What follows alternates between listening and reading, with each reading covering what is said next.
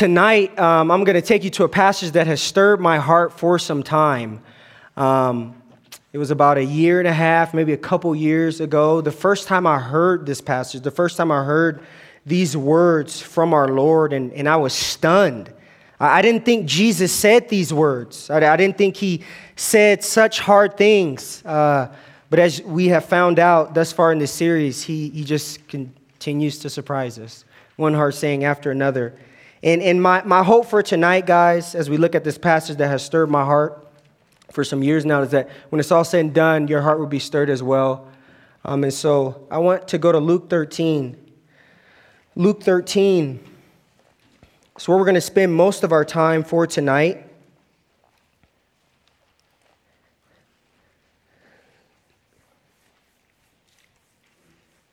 Your subtitle should say Repent or Perish. And really, we can go home after that, right? That's a hard saying. Repent or perish. Uh, let's start in verse 1. We're going to read to verse 5. There were some present at the very time who told him, that is Jesus, about the Galileans who whose blood Pilate had mingled with their sacrifices. And he answered them, Do you think that these Galileans were worse sinners than all the other Galileans because they suffered in this way? Verse 3 No, I tell you, but unless you repent, you will all likewise perish. Or those 18 on whom the tower in Siloam fell and killed them, do you think that they were worse offenders than all the others who lived in Jerusalem? No, I tell you. But unless you repent, you will all likewise perish. I've titled the message for tonight, A Theology of Catastrophe a theology of catastrophe. You can see that at the top of your handouts if you're following. And the reason for that title is because here in our passage uh, for tonight, we get a glimpse, ladies and gentlemen, as to how God reacts, listen to me, how God reacts to tragic events that happen to occur. Here in our passage for tonight, we're given insight by our Lord Himself as how God responds to devastating events how God responds to, here it is, catastrophes, and thus a theology of catastrophe. Uh, here in Luke 13, there are some individuals who give a report, this devastating report they bring to Jesus as he's preaching to the multitudes.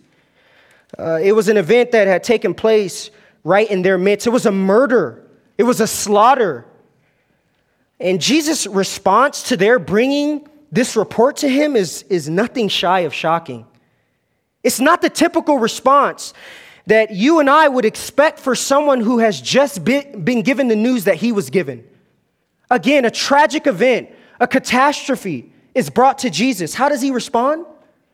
Look at verse 2 again. And he answered, Luke tells us, Do you think that these Galileans were worse sinners than all the other Galileans because they suffered in this way? No, I tell you. But unless you repent, you all likewise will perish. An unusual response, is it not? Again, in verse 5, verse 4, he tells another of another catastrophic event. And then verse 5, no, I tell you, no, but unless you repent, you all likewise will perish. Have you ever wondered as a Christian how you ought to react and maybe how you ought to respond to tragic events that transpire right in our midst, right in our day and age. Events like the Boston bombings of 2013. Events like the Hurricane Katrina of 05. Events that result in lives literally being laid waste. What's the Christian response? What's the believer's response? How should a Christian respond and react in the wake of, of a catastrophic events, in the wake of devastating events, events like the terrorist attacks of 2011, the Twin Towers, the Pentagon, or, or maybe events of the past that we often discuss, events like the Holocaust in Europe in the mid 20th century. In 1994, the Rwanda genocide that took place in the middle of Africa, 800,000 lives slaughtered.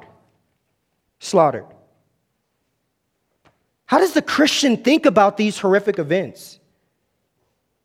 I think our Lord's words here in Luke 13 give us a guideline, guys. We as believers, when we see such events transpire, uh, we weep, of course, when lives are lost, whether it be a result of wicked men or whether it be a result of a natural disaster, because we, right, more than any other people group, value life, do we not? So, of course, we weep. And we as Christians, of course, respond to catastrophic events by weeping, and our hearts break at the sight of death because we, more than any other people group, understand how tragic death really is. Do we not? We do. But in light of Jesus' words here in Luke 13, I'm not convinced that that's it, ladies and gentlemen. That's not it. I'm not convinced, based on our Lord's words here in Luke 13 and based on other truths echoed elsewhere in the Bible that we as Christians simply are to weep when lives are lost. We as Christians are not simply to mourn when catastrophes occur in our day and age. We aren't simply to mourn at the hearing of, of those horrific events that I just mentioned to you a moment ago.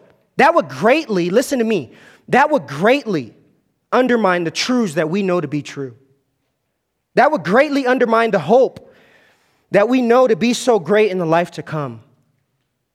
That would greatly undermine the fact that we know life here on earth is so short. We aren't simply to weep.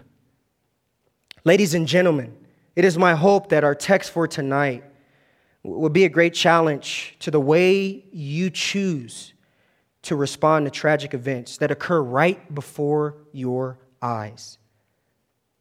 Events like the Holocaust, events like the, the bombings that just happened in Boston 2013 catastrophic events. Events that result in precious lives being lost.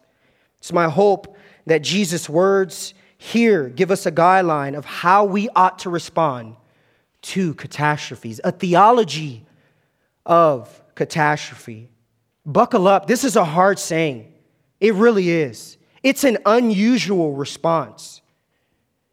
What I want to do, guys, is I want to work through these five verses here in Luke, Luke chapter 13. I want to make them clear to you, and then I want to spend a, most of our time talking about the implications of it all.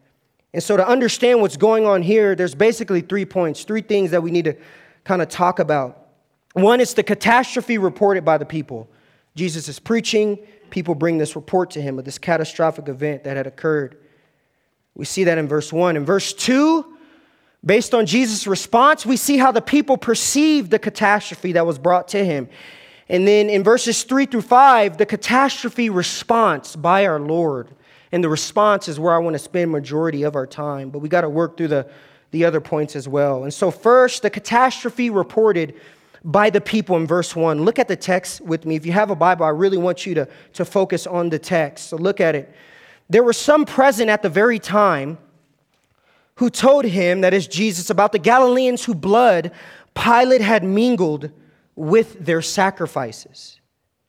Luke first tells us at the beginning of verse 1, if you look at it again, that there were some present at the very time who told Jesus about this tragic event that had occurred. What very time could Luke be referring to here in verse 1? What, what very time was it when these individuals mentioned this event to Jesus as he's, he's preaching? Well, at this point in Jesus' ministry, he had set his face to go down to Jerusalem. Luke chapter 9, verse 51 tells us that. He was going down to Jerusalem to complete the work that the Father ha- had given him that is, to die on the cross. At this point in Luke's gospel, Jesus has left his northern Palestinian ministry up in Galilee, right? He spent two and a half years there. He, he, he ventured all the way down, he journeyed all the way down to Jerusalem to die on the cross. But, but in between the time he set his face to go down to Jerusalem to complete the work that God had given him or commissioned him to do, and, be, and between the time he was lifted up on the cross, uh, there were a lot of things that had taken place. And one of those things was his final preaching efforts. Jesus preached to the end. Here in, in, in, in chapter 13 of Luke's gospel, Jesus is preaching to tons of people. Tons of people. Actually, if you go back to Luke chapter 12, Luke tells us that there were so many people there. Listen to this. They were trampling over one another, Kind of sounds like Black Friday, doesn't it? They were trampling over each other. Multitudes. Multitudes. And so, again, in the midst of these large crowds, Jesus does what he always does. He preaches, right? And so, the very time, again, that Luke is referring to here in the beginning of verse 1 is the time when Jesus was preaching to the large crowds. And it happened to be that as Jesus was preaching to the multitudes on this occasion here in Luke's gospel, he was interrupted by some people in the audience, which wasn't the first time. He kept being interrupted for some odd reason, I'm sure he was used to it, right? He always got interrupted as he was preaching. And these individuals interrupt him to, to give him this report, this report that had taken place right in their midst. I want you to read verse 1 with me again. It says, There were some present at the very time that Jesus was preaching to the multitudes who told him about the Galileans. Here it is, the event, whose blood Pilate had mingled with their sacrifice. This was a tragic, tragic event. The news of these Galileans being killed was far reaching, as you can imagine. This news of this event would have undoubtedly made into the Jerusalem Chronicle. It would have easily made it into the Jerusalem Gazette. This story probably was in every headline of every paper all throughout the Judea region. This was a big deal. There happened to be a group of Galileans. Here's the story who journeyed down to Jerusalem for the sake of, of the Passover to sacrifice, right? And, and upon these individuals entering into the temple to partake in sacrificing of their animals, there was a group of Roman soldiers who entered in right behind them and killed them. They killed them. The language that Luke uses here in verse 1 is, is so vivid, in my opinion. Look at it again. He says, The Galileans whose blood Pilate had mingled or mixed with the blood of their sacrificed animals. Vivid language. If you can picture this, these Galileans enter into a temple, they grab their animals, they slit the throats of their sacrifice with whatever instrument they would have used. And shortly after their animal's blood is spilt, listen to this their very own blood is spilled all over the temple. This was a brutal act of murder. This was a sly attack.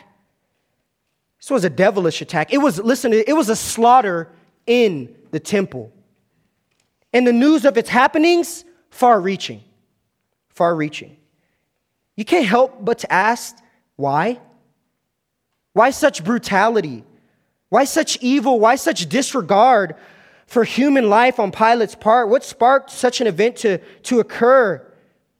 And scripture is silent in answering that question for us. Actually, here in Luke 13 is the only mentioning of this event all throughout the New Testament, all throughout the Bible. And so there have only been educated guesses as to why this event occurred. But I believe these educated guesses are they're compelling um, as I studied this text. Historians say that this group of Galileans mentioned here in verse 1 were murdered because they were in strong opposition to the Roman government. They were an obstinate group. Josephus, many of you are familiar with that name, the famous Jewish historian writing about the Galilean people, tells us this that these individuals, the Galileans, were always ready, listen to this, to disturb the Roman authority obstinate people. These Galileans uh, believed that paying tribute to the Roman rule, that paying respect to the Roman rule, giving honor to the Roman government, they said this that is treason against God. These were political zealots, if you will. And so Pilate, a Roman governor, upon hearing of this obstinate and rebellious group, making their way down to Jerusalem for the Passover, he thought it would be fitting to send a message to the Jewish people as a whole. He, he wanted to communicate to the Jews that choosing to oppose the Roman occupation would result in the worst types of punishment. Such opposition would not go unpunished. And the message was sent. His message was sent. The news of this event was far reaching. Pilate's wicked act of brutality as these individuals were trying to worship, it had reached the ears of everyone in Jerusalem. Everyone. So much so that as Jesus is preaching, and he's preaching about repentance, there's some individual in the crowd who interrupts him to tell him of this event. And so, moving on to point two, I want to look at the catastrophe perceived by the people. Verse one this report is brought to him, this tragic report, this slaughter in the temple. He's interrupted as he's preaching to the multitudes, but how did, all, how did the people perceive it of Jesus' day? How did they look at it? How, how were they processing it all? The individuals who brought this report to him. Verse 2 were given the answer. And he answered, Luke says, speaking of Jesus, Do you think that these Galileans were worse sinners than all the other Galileans because they suffered in this way? Here in Jesus' response in verse 2, with, with this question, we can see how these individuals who brought it up to him were processing it all. This was the common perception amongst the Jews. The Jews of Jesus' day had been taught and they have come to believe that the reason why such individuals, such individuals like the Galileans, suffered such fates is because they were the worst types of people. When, such an event like this one mentioned here happened in Jesus' day, the way most of the Jews process it all is by telling themselves that the victim of the catastrophe were the worst type of sinners. They were the, the greatest sinners amongst the people. They were the preeminent sinners, if you will. Or else, why would they have suffered such a fate? This is what the Galileans, this is what the, sorry, the Jews would tell themselves in that day. Look at what Jesus says again in verse 2. He says, Do you think that these Galileans were worse sinners than all the other Galileans because they suffered in this way? And the answer was yes. Jesus' audience believed that the Galileans were slaughtered in the temple because they were terrible people. This was their theology. And what's interesting about their theology to me is it's quite different from people's theology of our day and age, is it not? In our day and age, when disasters occur, when lives are lost, whether it be a result of, of, of, of a man's wickedness or whether it be a result of a natural disaster, what's the response, guys? Why do bad things happen? What? To good people. How can an almighty God, maybe you've been told this, how can your almighty God how can your all loving God, all powerful God, allow for such an event like 9 11 to happen? How can He allow so and so, Stacy, Tracy, I'm rhyming now, Zach, whoever it is, to suffer such a fate? Is this not the modern day theology? And in contrast to that thinking, to today's thinking, the first century Jew processed things completely different. When people in Jesus' day fell victim to natural disasters, when people in Jesus' day fell victim to acts of wicked men, most of the Jews would respond and say this that person or that victim of that catastrophe, they must have been wicked. They were wicked individuals. They were very, very bad people. Here's what the, the people of Jesus' day were saying the Galileans who were slaughtered in the temple, they were the worst types of people. Let me prove this to you further. Go to John chapter 9, flip over to the right. John chapter 9. This is a familiar passage to most of you. Jesus healing the man born blind. Again, their theology bad things happen to the worst types of people. John 9 substantiates that point. In verse 1, as he, Jesus, passed by, he saw a man blind from birth. And his disciples, who were Jewish, asked him, Rabbi, who sinned, this man or his parents, that he was born blind, Jesus answered, It was not that this man sinned or his parents, but that the works of God might be displayed. Take notice of verse 2. What did the disciples ask upon seeing this man born blind? Rabbi, who sinned? This man or his parents that he was born blind? The disciples' question here gives us great insight into what they believed about people who possess disabilities. As a result of their theology, guys, listen to this which was commonplace, right, in that day, they were convinced that the reason people fell victim to acquiring disabilities, the reason that this man here in John 9 was blind, here it is, was because there was some great sin in his life. And if there wasn't some great sin in his life, then they went on to the next line. They, they said there must be some great sin in his parents' life. Again, guys, this was their thinking. They, they thought this. They said, God punishes those who are wicked, God judges those who are the worst types of sinners. And listen to this to some degree, they were right, were they not? I don't want to suggest that that faulty notion that certain people suffer certain fate because they were the worst type of sinners was 100% faulty. In the Old Testament, specifically in the book of Deuteronomy, God did indeed promise to bless those who were what? Obedient. And to curse those who were what? Disobedient. But though those things were in their Bibles, which was the Old Testament, these people, the Jews of Jesus' day, the disciples, failed to understand the extent of the curse. That all are sinners and that all have been cursed due to the fall. And, and on top of that, the Jews of Jesus' day, his disciples, they failed to understand the sovereignty of God. Right? Jesus said here in John 9, it wasn't that anybody sinned, but so what? Why was this man created blind? So that the works of God may be displayed, the sovereignty of God. The people in Jesus' day just didn't get that. They didn't understand that. And this is probably why when you read the book of Job, his friends give the type of counsel they give. You guys are familiar with Job's story, right? Crazy trials, lost his family, lost his health, lost his, his land, his livestock. He lost everything, right? And his friends, they try to make sense of it all, right? They try to make sense of it. Unfortunately, they had the same type of theology that the individuals back in Luke 13 had. They thought that the worst types of people suffered the worst types of faith. And they try to use that theology to counsel Job.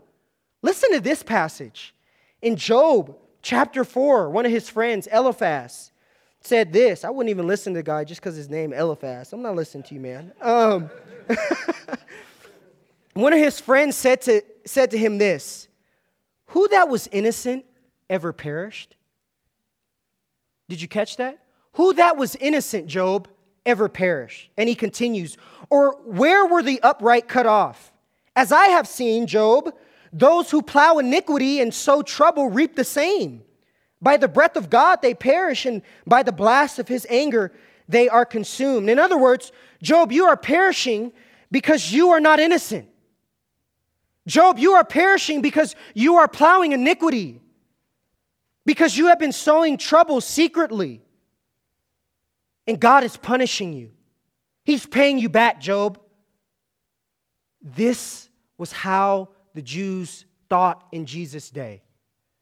This was how the individuals thought back in Luke chapter 13. So go back there now. You're in John 9. Flip back to Luke 13. The report was brought to Jesus a slaughter in the temple, right? A slaughter in the temple. How did they perceive it?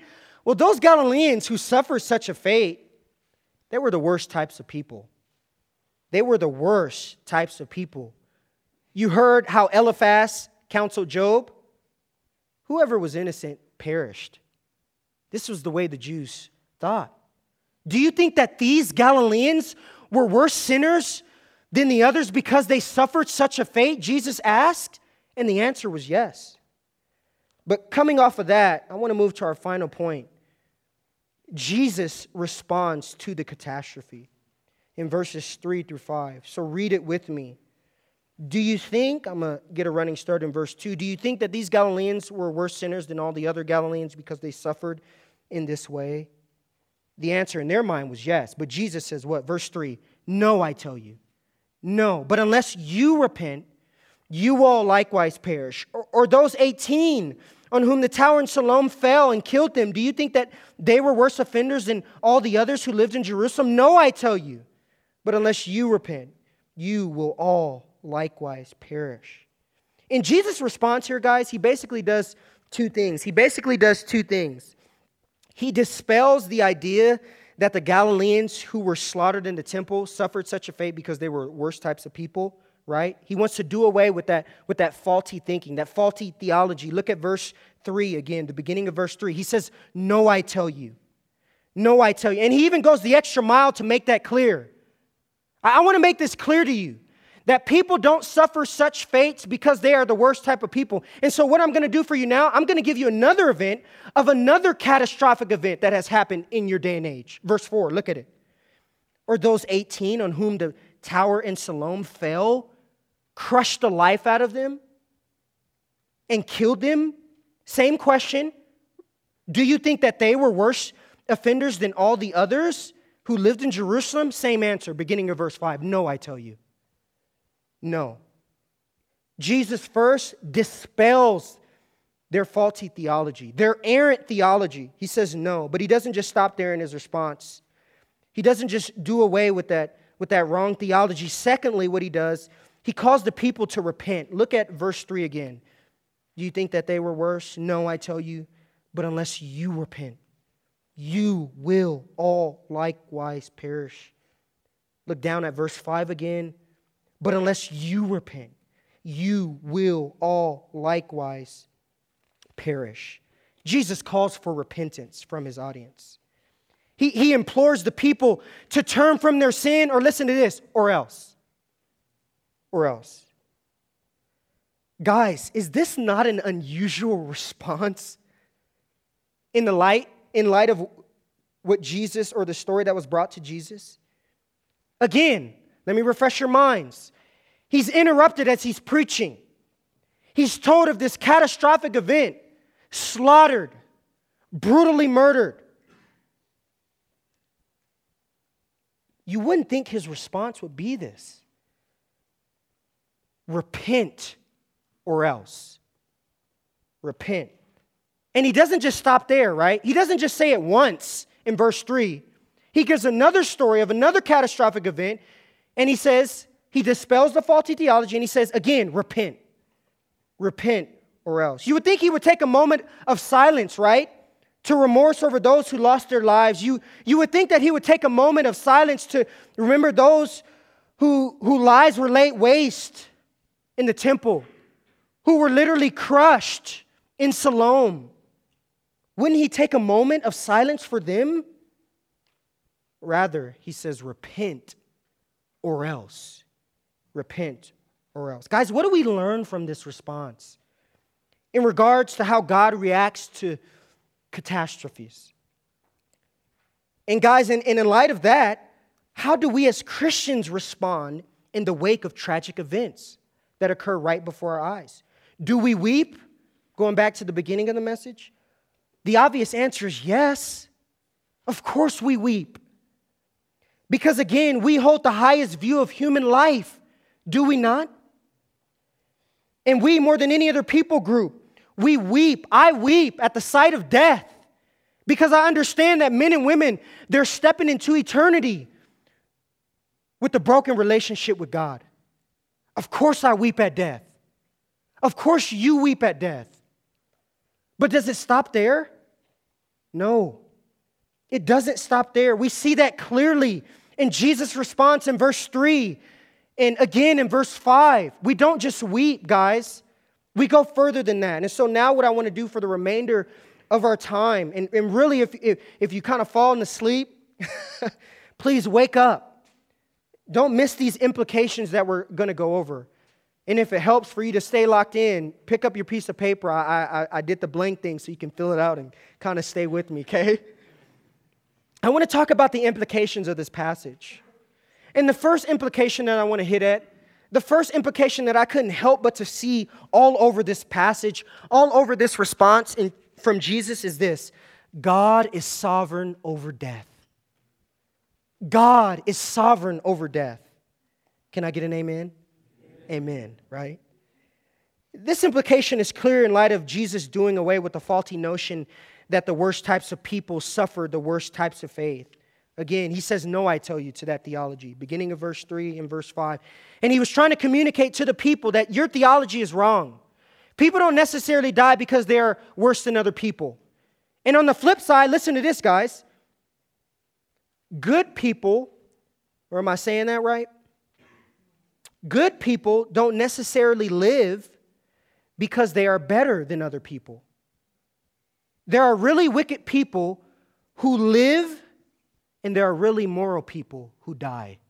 I'll say that again. There are really wicked people who live, and there are really moral people who die. And listen to this God is sovereign over them all. God's sovereign over them all. Turn with me to Psalm 115. I want to I want to advance this argument in your hearts. God is sovereign over death. Guys, I love the sovereignty of God, don't you? Amen. I love it. Man, it's so great. I get so excited about the sovereignty of God. I really do. Psalm 115. This is my favorite verse, one of my favorite verses in all scripture. Verse 2 of Psalm 15.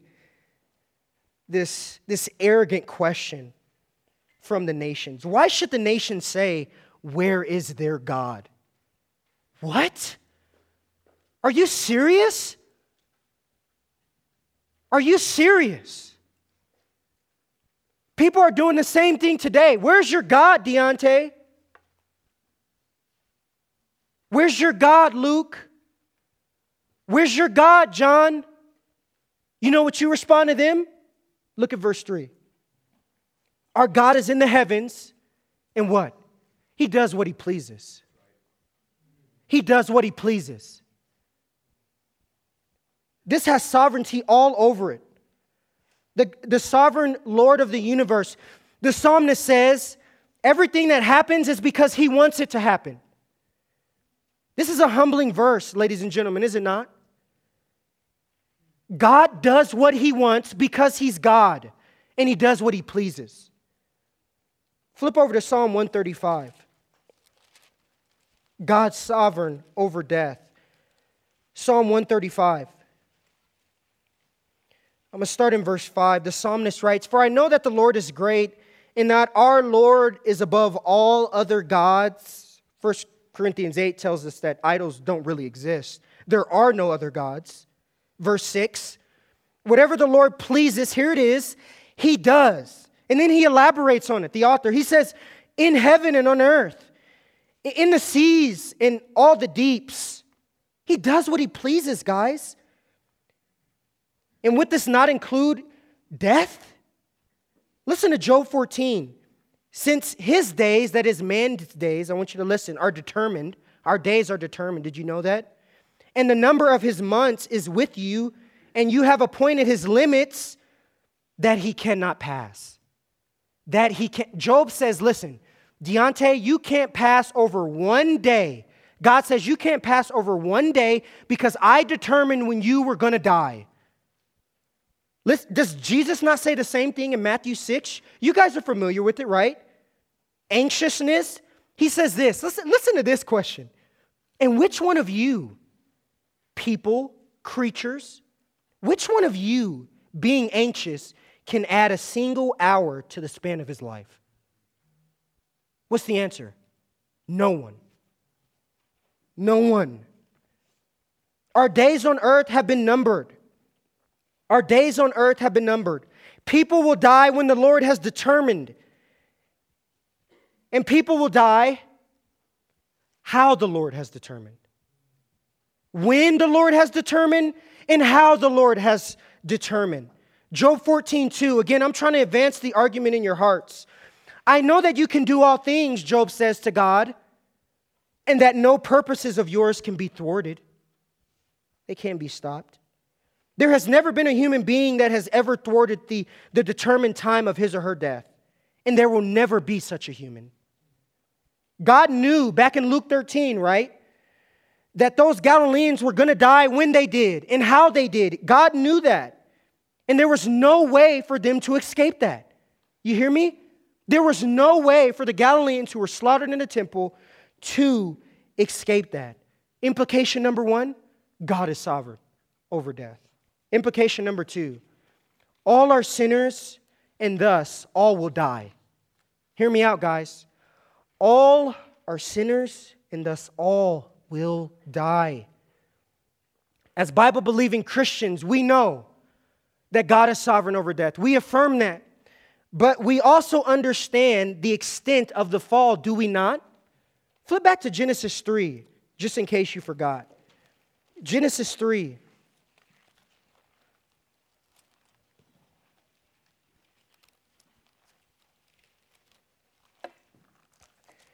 And you guys know what happened in this chapter, right? The fall, the serpent, Satan tempts Adam and Eve. Adam and Eve, and they fall. And then starting in verse 14, the Lord begins to deal out curses, right, to the serpent. Verse 16 to the woman. And I want us to pick up in verse 17 to the man. And to Adam he said, Because you have listened to the voice of your wife and have eaten of the tree of which I have commanded, you shall not eat of it. Cursed is the ground because of you. In pain you shall eat of it all the days of your life. Thorns and thistles it shall bring forth for you, and you shall eat the plants of the field. By the sweat of your face you shall eat bread, till you return, here it is, to the ground. For out of it you were taken. For you are dust, and to dust, what? You shall return. Verse 19 at the end of it, he says, To dust you shall return. Here it is, guys. Let me simplify it for you. Man, Adam, because you have sinned, you will die. You will die. And this truth is echoed all throughout Scripture.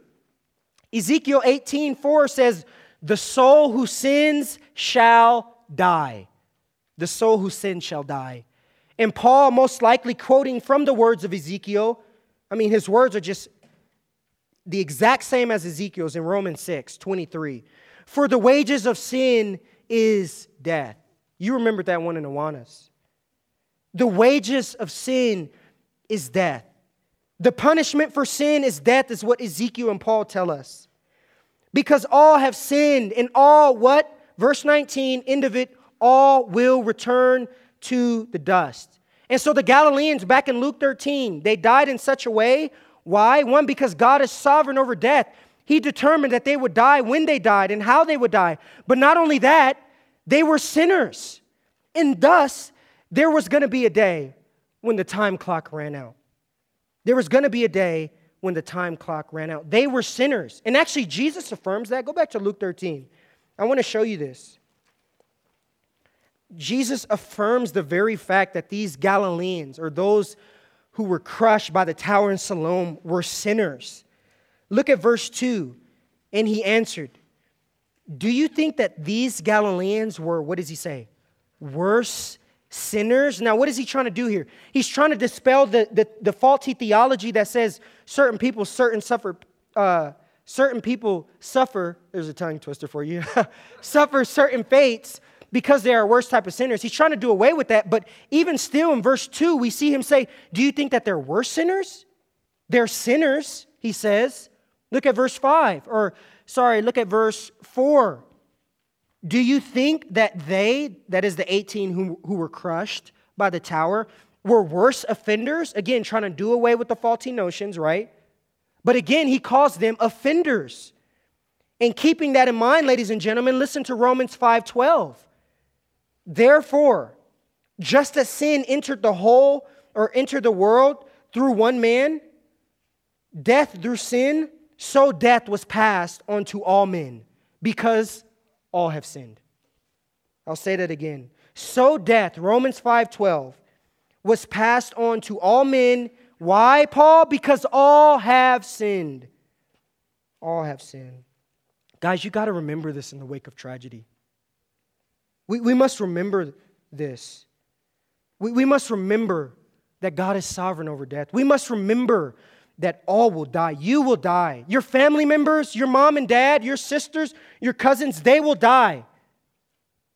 Because so also death passed onto all men. Why? Because all have sinned.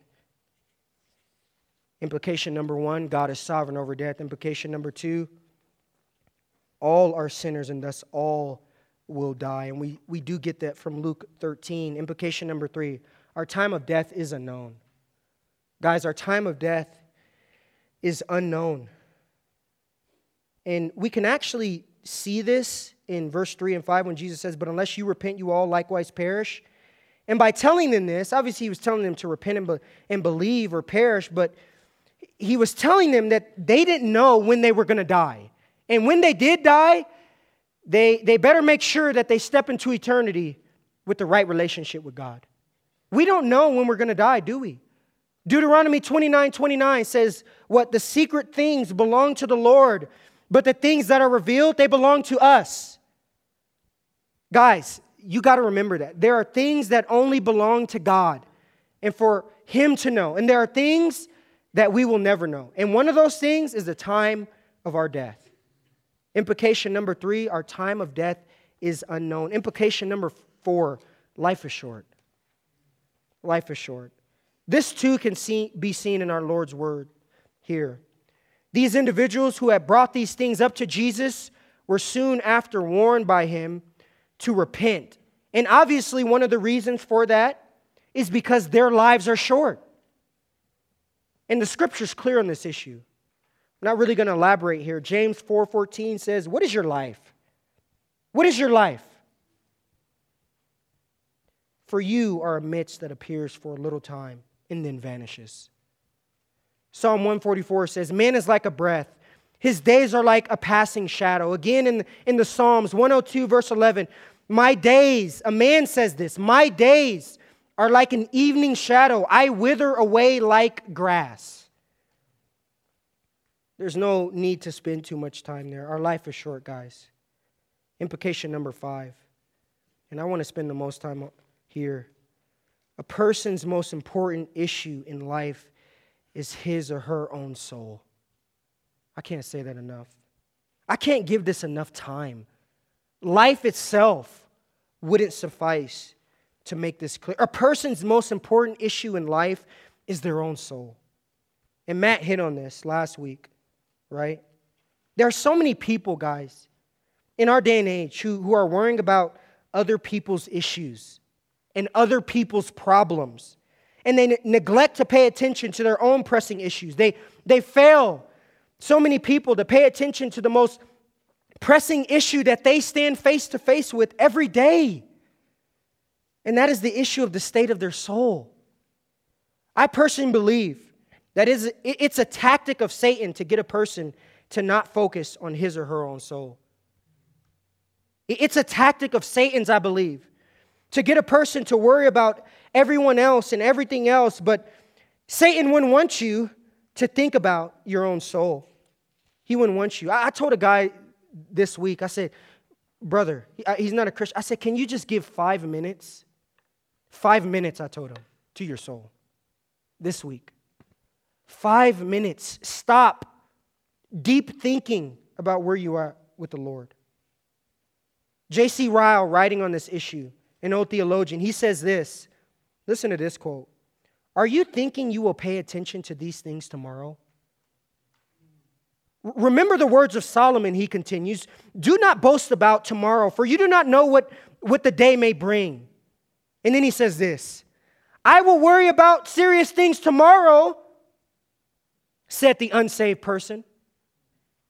Said the unsaved person to the one who warned him of his coming danger. But listen to this. He says, But his tomorrow never came.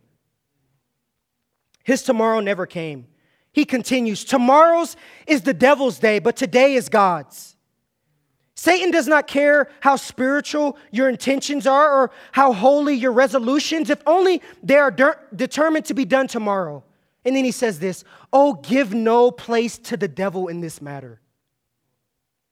Give no place to the devil in this matter. I will worry about serious things tomorrow, says the person who's suffering in hell right now. Guys, we must warn people to stop focusing, warn your family members to, to stop focusing on all other things and to give attention to their eternal souls. We must warn people to stop focusing on other people's issues and to focus on their souls. They're going to live forever. The question is where? George Whitefield, a passionate 17th century preacher, said this while he is preaching to an, an indifferent group. He says, how can I help weeping when you will not weep for yourselves? Though your immortal souls are on the verge of destruction. How can I weep when you don't weep for yourselves? Another theologian long ago put it this way while preaching to a group of unbelievers. He said, Weep over your souls, men and women. Weep over your souls, men and women. He continues, Will you not weep? He says, Will you not weep? Will you not weep over your souls? And then he says this If you don't weep, I'm gonna weep for you. I'm gonna weep for you. Is that not what we wanna say to indiv- individuals today? Weep over your souls. As the street preachers are, are out there and people are, are indifferent towards eternal things, weep over your souls. If you don't weep, I'm gonna weep for you. I'm going to weep for you. These individuals here in Luke 13, Jesus is preaching repentance, guys, as he's interrupted. He's preaching about entering into eternal heaven, and they interrupt him with this story. And though it was a, a serious story and a tragic story, he's preaching in how they could have eternal life. And they interrupt him about someone else's issue, about someone else's other family members. And Jesus he doesn't take the bait, he turns it right back to them and he says, You repent, or you likewise will perish. You repent.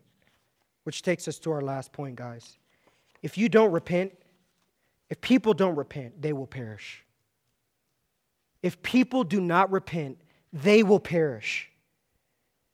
And this too is seen clearly in this text. Jesus says it twice in verse 3 and verse 5. And, and the whole point of this section, if you look at the previous context, Jesus is talking about repentance. Preceding context, Jesus is talking about repentance. And so the point of this section is clear. Christ is trying to communicate repent. Repent, he was saying. In the previous section, he was saying, settle your debts. In the former section, he's talking about bearing fruits worthy of repentance. It's all about repentance. Guys, the word for perish in, in verse 3 means here to be destroyed or given over to hell.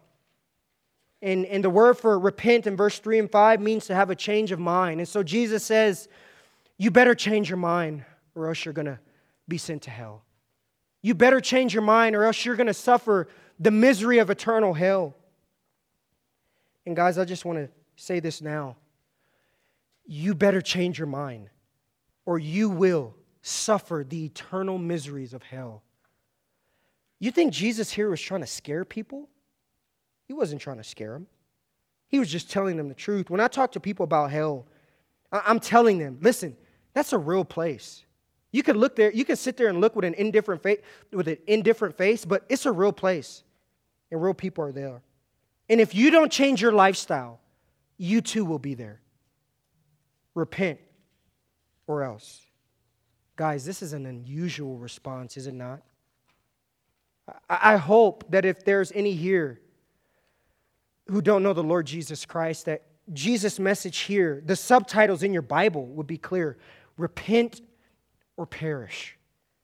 That is my message for the unbeliever tonight. For the believer, guys, we see how Jesus responds to death, right? In John 11, he weeps. He weeps. He weeps at, at the fact that he saw how death was harming his creation. He wept at that. He wept at that. We weep at that, but we don't stop there. We don't stop there. We got to be turning people and saying, listen, yeah, I know this, these events happened. 9 11, people died, but listen, you're going to die too. You know where you're going? The message is, you're going to die. Where are you going? Where are you going? Let's pray.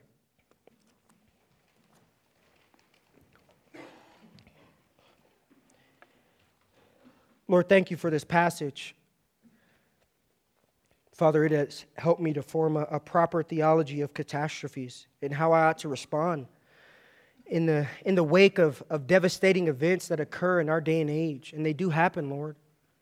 Uh, they do happen because we live in a, sin cursed world. We live in a world where, where all men have sinned and thus all will die. And Lord, would you, will we be reminded of those things that you are sovereign over death? That you are sovereign over death, that you have determined a man's days and he cannot pass over them, your word says.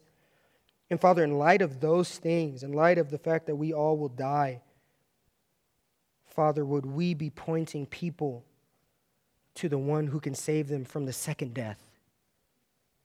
the one who can be saving them from the eternal misery of hell, the Lord Jesus Christ. And it is in his name we pray. Amen.